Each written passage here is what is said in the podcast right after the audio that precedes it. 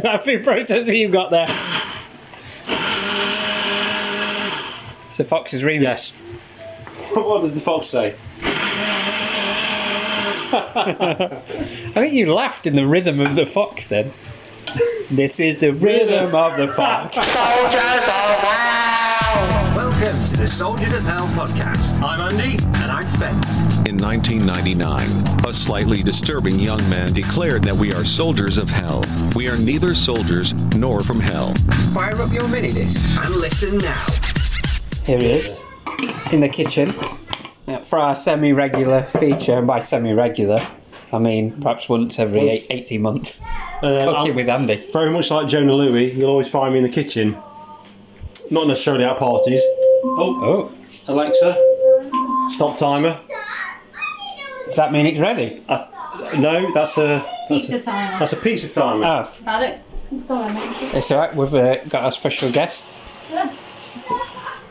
Mrs. Uh, Haley G Melody, G Melody. Oh. So this is pizzas for the girls, isn't it? yeah, pizzas for the girls, um, but we're preparing something a little bit more. Let's go for exotic, shall we? Uh, for us, we're having a, a hairy dieters um, chicken tikka masala, the classic British dish. That's the sound of onions. Sound of onions, yeah. So, What? What's this the sound of?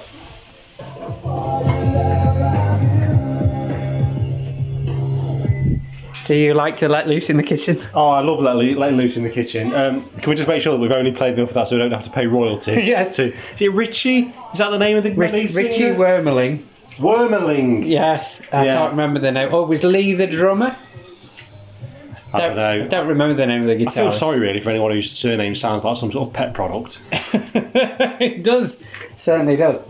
So the uh, onions are sweating. The onions are sweating. Um, That's some onions you've got there. A pan full of onions Yep. and uh, some garlic and some uh, some ginger, garlic and ginger. Yeah. Nice. Yeah. Uh, ginger being my uh, second favourite ginger. The first favourite, of course, being Matt Mosley, I wondered where that was going to go. But he doesn't he doesn't fit into the pan. No, is it uh, Nicola from Girls Aloud? No, she's way down, way down. Winner of the Masked Singer, of course. Yeah. What did you think of that singer? I don't. I think it's one of the few things we haven't discussed as a cultural phenomenon. I know. It's, it feels almost like two years ago now, seeing as so much has happened in between that and and now. I I, I enjoyed the Ma- Masked Singer. Two things annoyed me after a while though. One one was the whole take it off. Take. I felt really uncomfortable watching a whole crowd of Larry people shout "Take it off! Take it off!" a baying crowd. Yeah. Yeah. It also it just seemed to be dragged out needlessly. for, forever. It's like, yeah, we we've all watched uh, Who Wants to Be a Millionaire, but we don't need that level of suspense anymore. You're announcing a B-level celebrity dressed as a monster, not announcing winner of Best Picture. Yes. The uh, the other thing that annoyed me was again repetitive. It was um, when Ken, you, was it Ken? The I think it's Ken, yeah, he, the guy from The Hangover. Yes.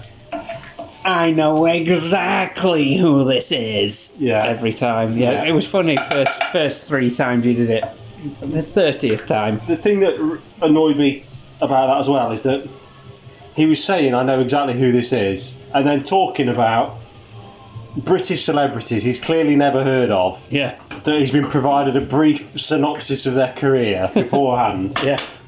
Yeah, it's. I suppose. The first thing about it is that they, they promised, quote, big name stars. Who, who was the biggest star on there, do you reckon? I think arguably Khalees Yes. as one of the few um, properly international. I mean, CeeLo Green, Yes, he was big as well. uh, uh, well, yes. In many ways. It's like, have we got a costume that fits? Yes. when I mean, when a couple of the um, judges were guessing Khalees, I was like, come on, you're having a laugh. And then I was genuinely shocked when it was her.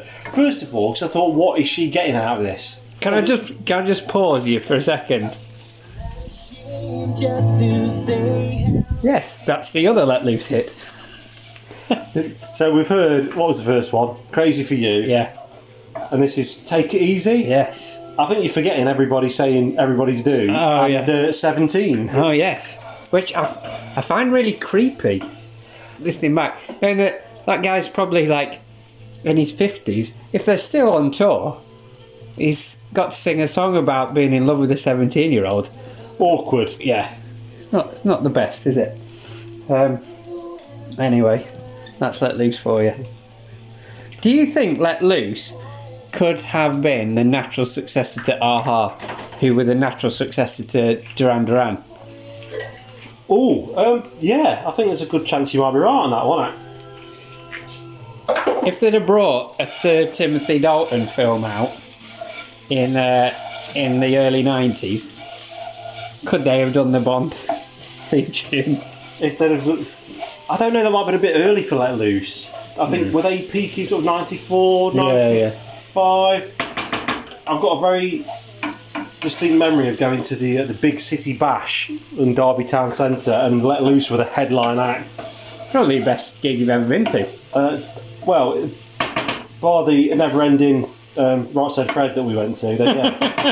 Never ending. Yeah. all the way home. Every now and then, I um, I can't help myself, and I put Deeply Dippy on. It's- I think it is a genuinely good song. It is. I do like it. I also think it um, it's a very good mashup with uh, 500 Miles. If you put the start on for the, split second, I can never quite tell. I I can't believe no one's done a um, uh, now this word escaped me a couple of weeks last time we met. Mashup? No, not mashup. medley. Medley. Yeah, a melody. A melody. Yeah.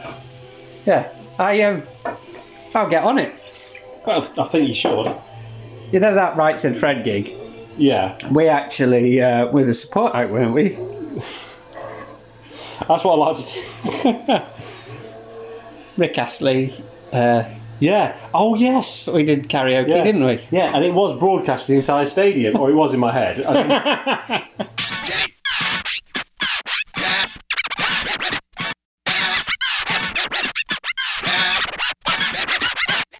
right, so I'm cooking what hopefully will be a tikka masala. And I suppose everyone thinks of it, or at least did think of it, as an Indian or at least Eastern dish. But in fact, it's common knowledge now it was invented in Britain. Yeah. The version of how it was invented that I heard was on QI. Okay. So the credit has to go to Stephen Fry um, to Or his research or the, yeah, at least the QI elves. And so the story goes that um, So okay, I'll just pause you there.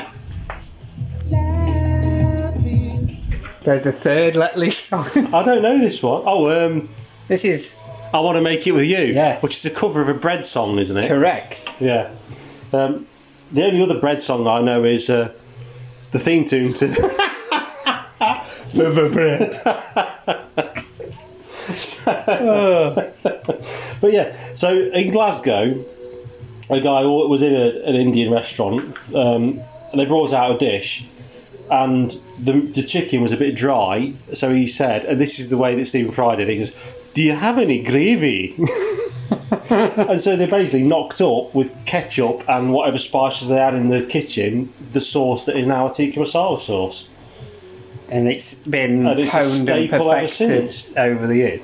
Well, I suppose in this way, it's similar to like a bolognese in that there is no one definitive recipe Yes. for what is a tikka masala, and it will every restaurant and chef, and depending on what region they're from and how they've been taught, I suppose they'll have their own take on what it should be.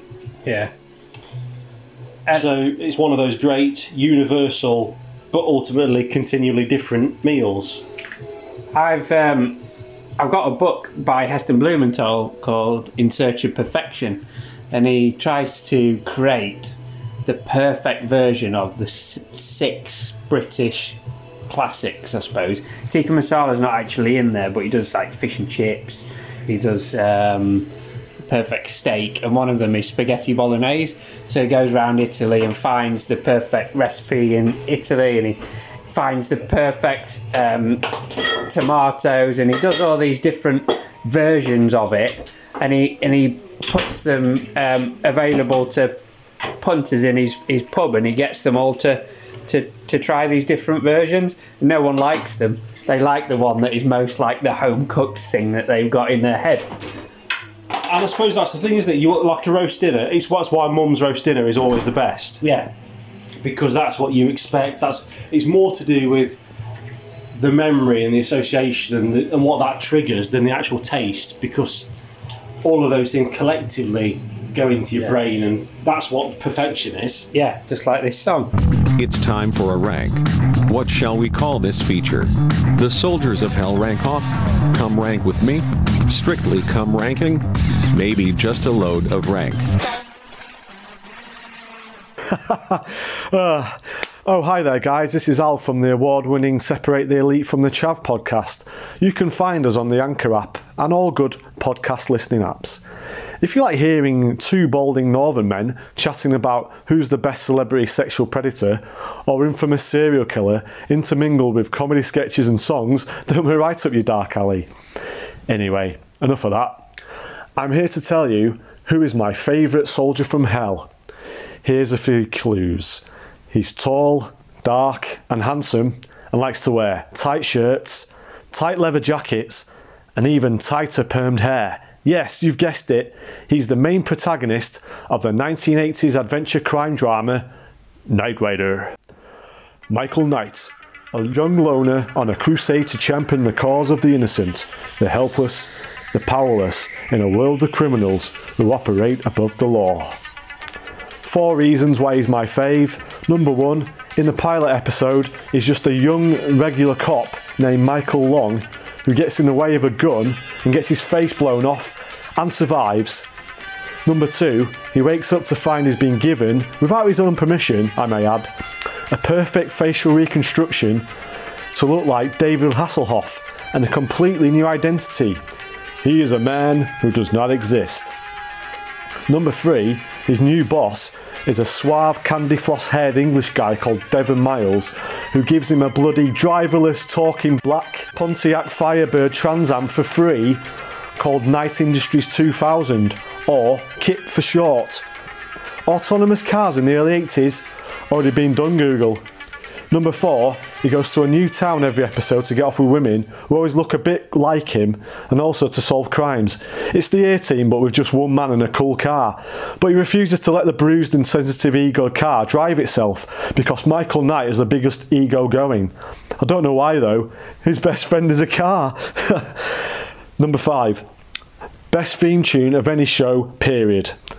Anyway, I hope I've sold this segment enough that some Hollywood exec comes across this podcast and gives me a free talking car. I'll see you later, lads. Take care.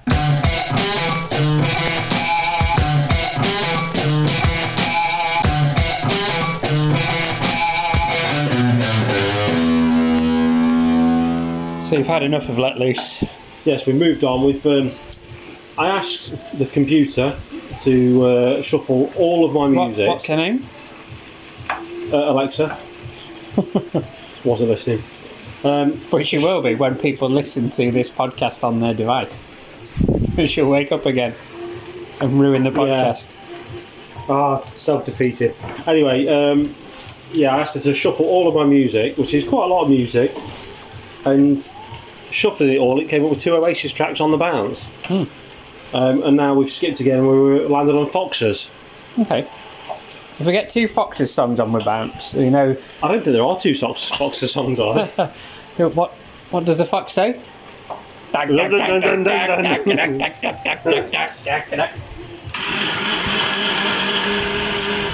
Is that a food process? Is that a food processor you've got there? It's a Fox's remix. yes. what does the Fox say? I think you laughed in the rhythm of the fox then. this is the rhythm of the fox. the fox. Oh yeah, how much can we do? We've They're got we got foxes in the background, which I don't know if you can hear, which we probably shouldn't play on And the if our wives are listening, we've got foxes in the lounge. hey! And if they're not listening, we've got foxes in the kitchen.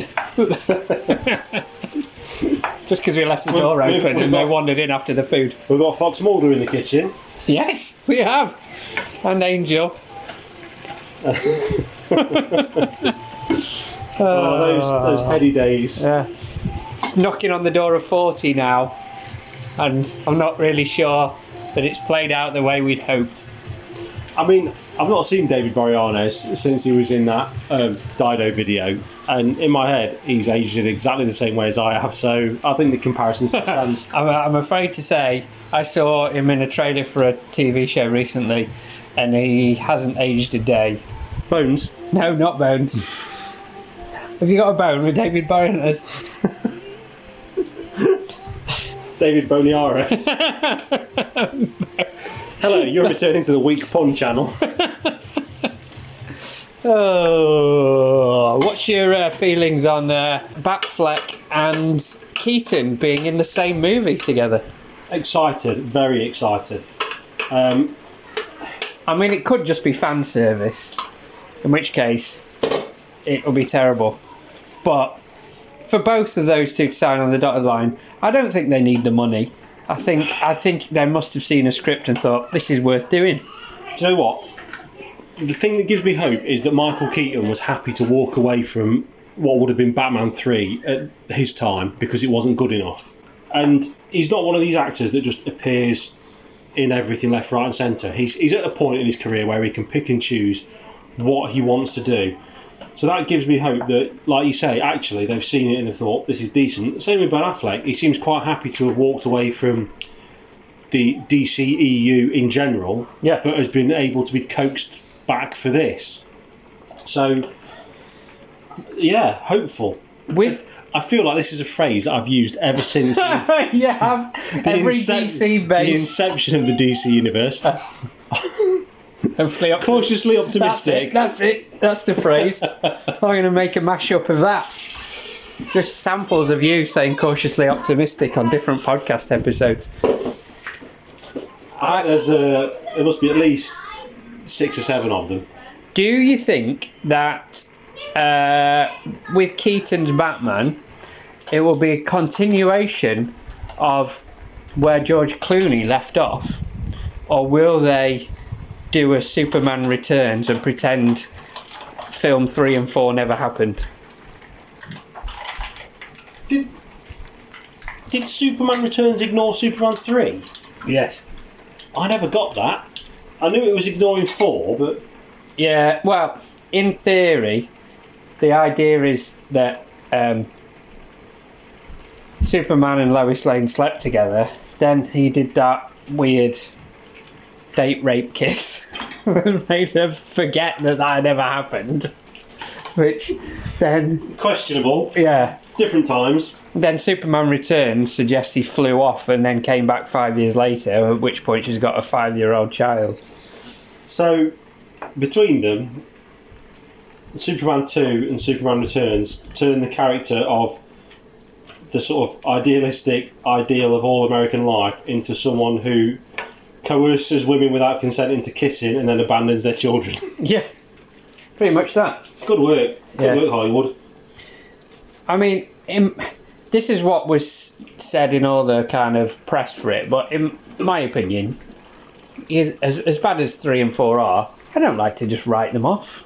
They're canon as far as I'm concerned. I think once you've made a film, you should stick with it. Exactly. Not redress it or alter it at all. no, you can you can not mention it, in which case fans can invent whatever continuity they want in their head, but you don't have to call it out that it's now scrubbed from the ledger. Yeah, I think work around what you've got. Yeah. Work around it. So on on that note, do you think uh, Keaton will just not mention that Forever and, and Robin happened, or will you? But because I suppose the fact that it's Keaton in that continuity, that's the same Batman, isn't it? So it's about what constitutes canon, and where do you snip and edit the canon. Yeah, Because in theory, or are we saying that because it's still played by Keaton, that that Batman at the point we visit him is between the Keaton and Kilmer? No. But he's older, No. so I don't know. Uh, nah. I think just don't mention it. Yeah, just just be happy and enjoy that you got Keaton back in the suit. In in my mind, Ben Affleck was a continuation of the Clooney. There's no reason why it shouldn't be. No, an older Batman, been in service for a while. Clearly, at one point had a Robin, but has lost them. Yeah. So actually, what you're saying is the DCEU picks up the continuity of what started with the Keaton Batman Yeah. I like it. That will prove prove not to be true, but because they're both, or I don't know. It's a flash film, isn't it? You can you can have anything. It's time travel. It's space travel. It's it's anything it needs to be to service the, the plot. yeah, just say multiverse. It's done. That answers every continuity problem ever. Just on the Hellmouth, I suppose, isn't it? yeah. All right, Angel. Leave it now. Soldiers of Hell is a Fosgate Studios production. If you enjoyed it, please like, subscribe, comment, and share.